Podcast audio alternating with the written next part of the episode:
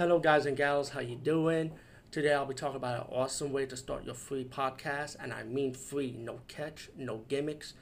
It's totally free, easy to edit, easy to record, and easy to promote and monetize your podcast.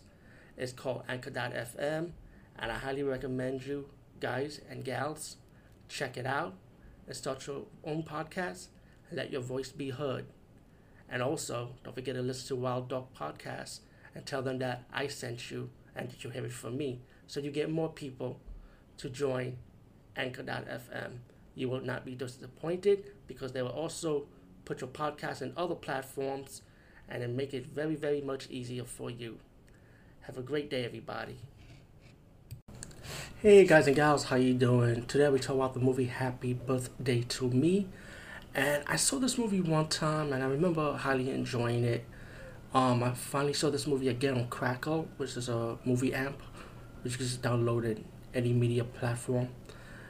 And um, what I know is that this movie was one hour and fifty minutes. This is close to two hours for eighty slasher, and I was like, I don't remember being this this movie being so long.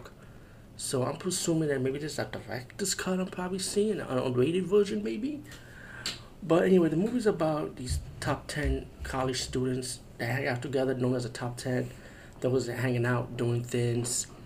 And um, as we progress, we find out they start dying one by one. But it looked like each of them probably knew who the killer was, but they never show the face. Um, one of the members of lead female, the lead female actress has mental issues because of a history. And I, I know I can tell you this, man. The kill scenes in this movie is super brutal. Like it, you can feel the effect of these kill scenes.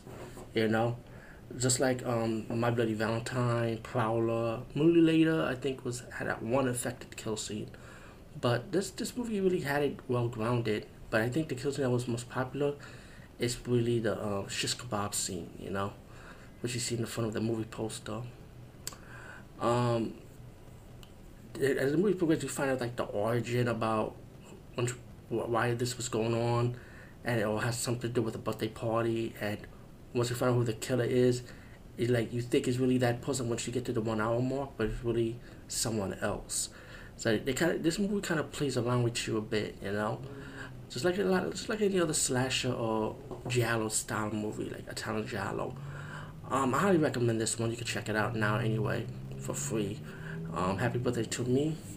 Definitely, uh, I'll give it. If I give it a rating, I'll give it a ten. Because I really did enjoy it. I mean, it has minor flaws, but still, I'll let it go though. Anyway, over out.